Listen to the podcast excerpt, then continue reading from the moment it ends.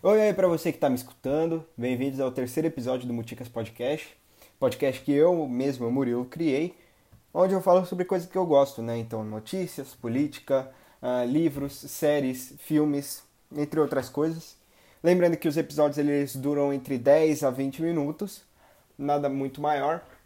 Uh, eu vou postar sempre de sexta-feira, como eu falei no último episódio e que tudo que eu falar aqui tem base em pesquisa, em argumentos, em artigos e tudo mais, nada é tirado da minha cabeça, sabe? Então é uma coisa que tem base, sabe?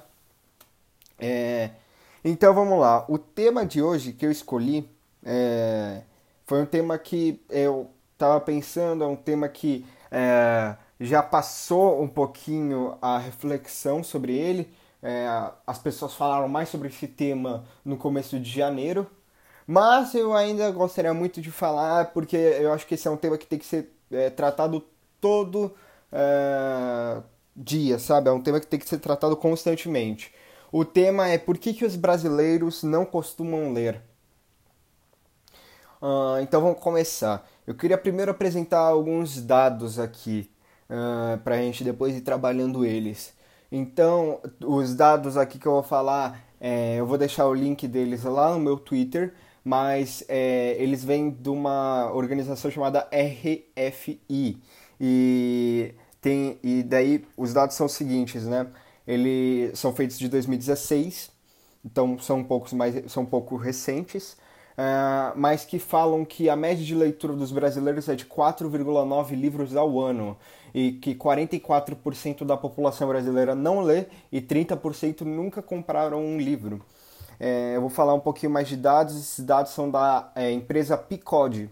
É, agora vamos ver outros dados, né? esses dados são referentes à compra de livros, não só à leitura.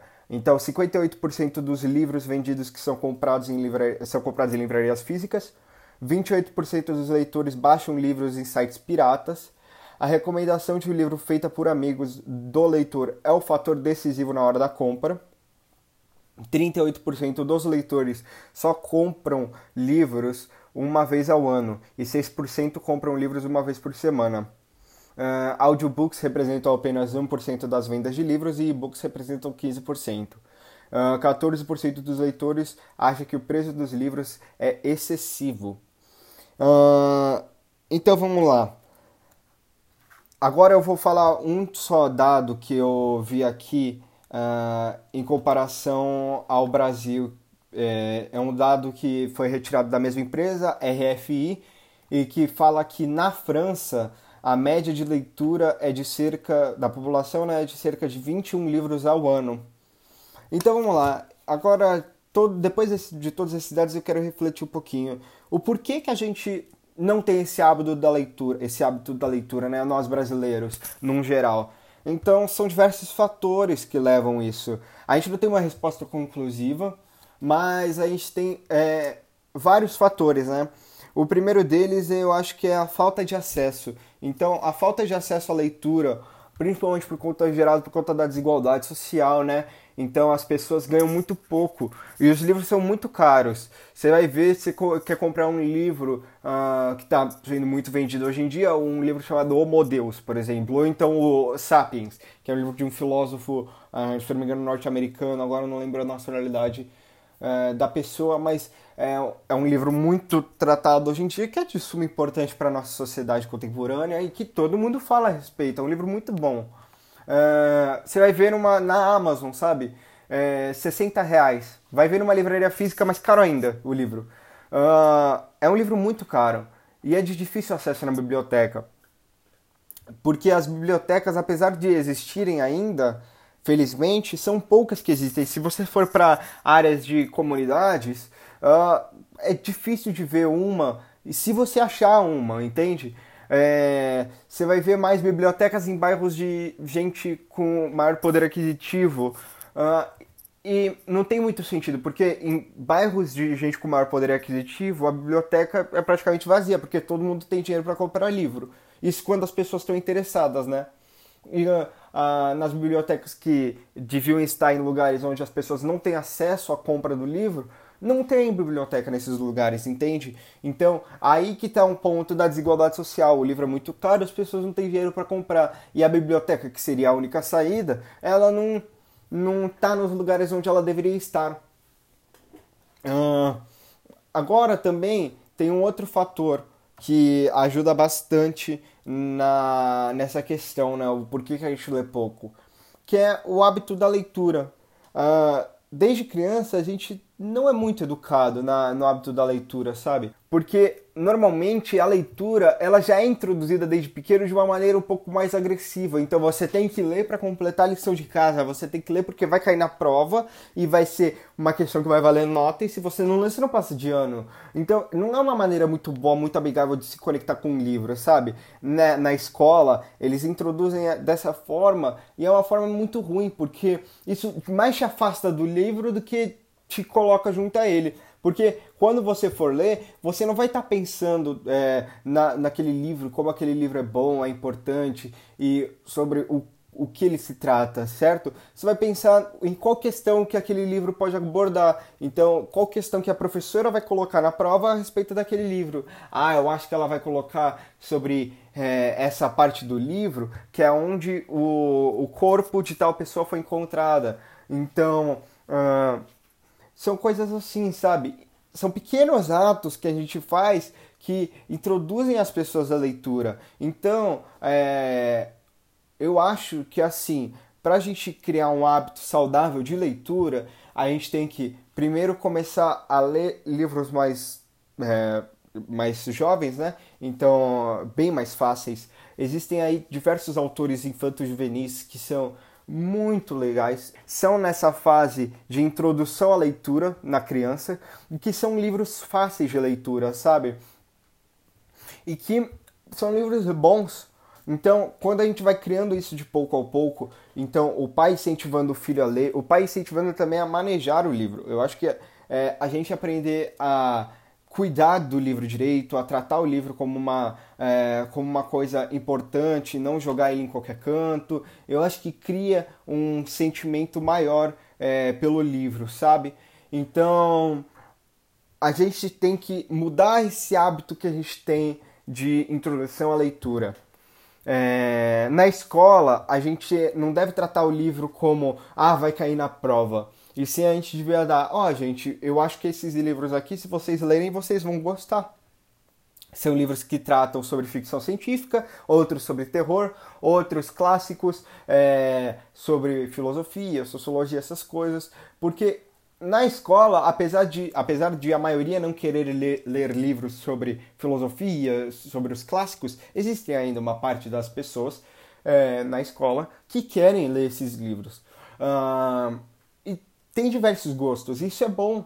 Então, ah, tem esse livro aqui que ele é um pouco mais romantizado, ele é um livro um pouco bem mais juvenil, é, que trata sobre a história de um príncipe, de uma rainha e dessas coisas, e que é, é bom para a idade de vocês. Tem gente que gosta desse tipo de livro, entende? Então a gente introduzir é como se fosse alguma coisa assim, ó, gente, recomendo vocês lerem esse livro, a leitura é boa por, causa, por conta disso, disso e disso, é, esses livros não vão cair na prova, não cobrar livros em prova, porque apesar de é, isso dar um gatilho para as pessoas lerem, isso não faz elas continuarem a lerem. Entende? Isso faz com que elas leiam naquele exato período. Então, elas vão ler é, Machado de Assis, vão ler a Luiz de Azevedo, vão ler é, diversos outros autores é, clássicos e muito bons naquele momento para passar no vestibular e não para é, adquirir conhecimento, experiência para a vida delas, entende? Então não vai ser alguma coisa que vai é, que daqui a 10, 20 anos depois da escola a criança vai pegar o um livro do Machado de Assis vai falar, putz, eu li isso daqui na escola, quero reler para ver como é que é, se mudou alguma coisa, se é, a minha perspectiva do livro vai ser diferente, é, eu quero ler mais sobre esse autor, então eu vou pesquisar mais sobre esse autor que eu li na escola, que eu sei que ele tem outras obras muito boas, vou pesquisar mais autores parecidos com ele, da mesma época, da mesma escola literária. Não, a, a pessoa normalmente vai levar um trauma com ela, vai carregar uma coisa ruim, mas um sentimento ruim de, nossa, eu tive que ler esse livro para passar na prova que eu fui mal, ou então eu tive que ler esse livro para passar no vestibular uh, ah, para entrar na faculdade e eu, eu, tive que decorar ele de cabo a rabo pra, porque eu não sabia o que iam cobrar na, no vestibular. Então, é, a introdução à leitura é uma coisa muito importante que deve ser mudada. O hábito da leitura é uma coisa que não pode ser da maneira que a gente está fazendo, porque a maneira que a gente está fazendo é a maneira errada. Entende? E é isso mais ou menos. Agora, o porquê, quais são as complicações, né, que isso pode gerar? Então, que esse desincentivo, né, não é um incentivo à leitura, que esse desincentivo, que essa falta de leitura da nossa sociedade que pode levar é, pode levar a diversas complicações, desde uma negligência, então é, a pessoa questionar, é, cair em coisas, é, em bobagens, não conseguir interpretar um texto porque é, ela não leu o suficiente. A leitura ela não desenvolve só uma história, né? a leitura também desenvolve interpretação de texto, é, a, adquire, você adquire conhecimento e vocabulário e diversas outras coisas ao longo da leitura. Você não só é, sabe sobre a história de tal personagem, você aprende a interpretar um texto, a, você aprende uma palavra diferente, uma palavra é, um pouco mais complicada, você aprende sobre culturas, de, é, culturas diferentes da sua, é, você aprende é, sobre tempos uh, diferentes dos seus. De que época que é esse livro? O que estava falando nessa época? Quais eram as principais notícias? O que estava acontecendo? É, então, o, a leitura ela não só desenvolve uma, é, um, uma história dentro de você, ela desenvolve muito mais. E isso é importante da leitura. E você carregar esse trauma com você faz com que você não leia e não lendo, você acaba não conseguindo é, interpretar textos, fazer aquilo que o livro te introduz. Então você acaba negligenciando a ciência, você acaba caindo em fake news, em falácias, em diversas coisas que são muito ruins. É, você acaba caindo principalmente na desinformação, lendo muita coisa é, falsa e muita coisa ridícula, e muita coisa horrível porque é, você não entendeu direito, não compreendeu direito a leitura, entende? A falta da leitura pode te levar em lugares muito ruins. Agora, o, o, o principal reflexo disso tá na nossa nota do PISA.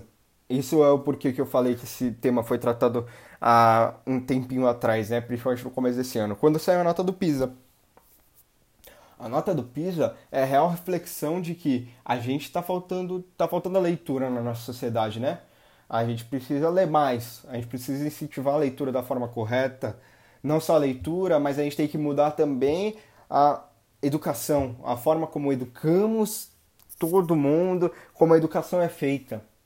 É, eu tinha visto uma imagem muito boa, que era realmente isso, né? Então tinha lá é, duas fotos, né? Tinha a primeira lá em 1940, daí tinha um telefone, aquele telefone antigo.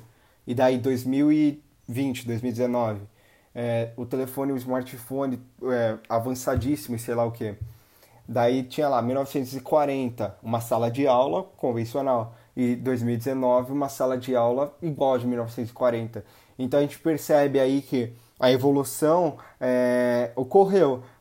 Passamos diversos tempos, evoluímos tecnologicamente muito assim, né? Nossa tecnologia evoluiu, mas a nossa educação não evoluiu. E a gente precisa mudar a forma como educamos as pessoas, porque não dá para continuar na mesma forma que fazíamos em 1940. A gente não pode simplesmente evoluir na tecnologia e na sala de aula ficar negligenciando a tecnologia, falar: "Não, não, guarda esse celular porque o celular só tira a sua atenção". Você pode usar o celular dentro da sala de aula para fazer uma coisa mais interativa, para fazer com que a criança ou adolescente entendam melhor o que que aquele autor, o que que aquele, aquela pessoa é, fez para o mundo, entenderem melhor qual é aquele assunto, entende? Eu acho que é, a gente tem que refletir muito ainda sobre a, a educação, principalmente, o método como educamos, o método como criamos o hábito da leitura. A leitura é uma coisa muito boa. E é, ademais é isso. É, eu vou finalizando o episódio por aqui. É, as minhas recomendações da semana vão ter a ver com o, com o episódio, né? Para você que gosta da leitura, mas que, que gostaria né, de é, ler, bom, eu recomendo dois livros aqui que você vai se apegar muito, que você vai querer ler o mais rápido possível. Uh, que isso é uma coisa muito ruim. Quando você pega o livro errado para começar, então você pega um livro muito complexo, muito chatinho de ler, você não acaba querendo ler mais. Então, é, comece sempre, quando você quer começar o hábito da leitura, comece sempre por um livro que você sabe que vai te, é, vai te causar um impacto muito grande, é, vai te causar uma lembrança muito boa, você vai querer terminar o, aquele livro muito rápido e quando terminar você vai se arrepender. É, isso é uma coisa muito boa de se causar, sabe? Então, é, é, eu vou recomendar dois livros aqui. O primeiro livro é o meu livro favorito de todos os tempos, é O Revolução dos Bichos, de George Orwell. É um livro magnífico, principalmente para quem quer ser introduzido à política. É um livro que eu acho que é, tem uma metáfora política muito boa e que trata sobre política, mas é, a partir de uma comparação, de uma metáfora muito grande, e que apesar de ser tratada sobre se tratar, né, sobre a revolução de 1917 dos russos, ele aborda muitas questões que a gente vê hoje em dia, sabe? Quando se você for ler, é, repare nisso, que são questões assim que a, a gente está caminhando para realmente o que o livro fala. E é muito bom esse livro. E o outro livro que eu vou recomendar é um livro de ficção científica, um livro de terror. É, mas que não tem muito terror, ele é mais de suspense.